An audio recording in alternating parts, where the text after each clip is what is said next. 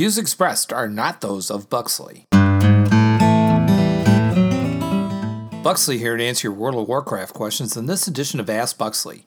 This question is about raid bosses. Dear Buxley, I've always thought there was something weird going on with raid bosses. I killed some last week, and then when I went back into the dungeon, they were all back. What happened? I probably shouldn't be telling you this because this is one of the biggest secrets in Azeroth. You know how when you die, you go to a spirit healer or maybe Bwonsamdi? Well, the raid bosses do the same thing, except they have to stay in a penalty box for a while depending on the time of week they got killed. If they got killed earlier in the week, they have to stay about a full week, and all the other raid bosses make fun of them. If they stay alive until the end of the week, they only have to stay in the penalty box a day or two. You know how when a raid wipes and the boss disappears and then comes back a little while later? They take that opportunity to go to their own loot chest and get a bunch of stuff for killing the raid. And usually, if they're already there when you run back from the entrance, all they've done is take some selfies of themselves with the raid's dead corpses.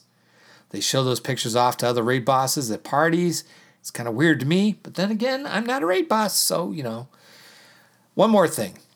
You know how when you first encounter a raid boss that's a little bit higher level than you and it's very hard to kill, and gradually, week after week, it becomes easier? That's because they send in apprentices. And the really low level raids you can go back into and cast a couple of spells and kill the bosses, most of those aren't real raid bosses either. It's a guy named Bob who does it for extra spending money.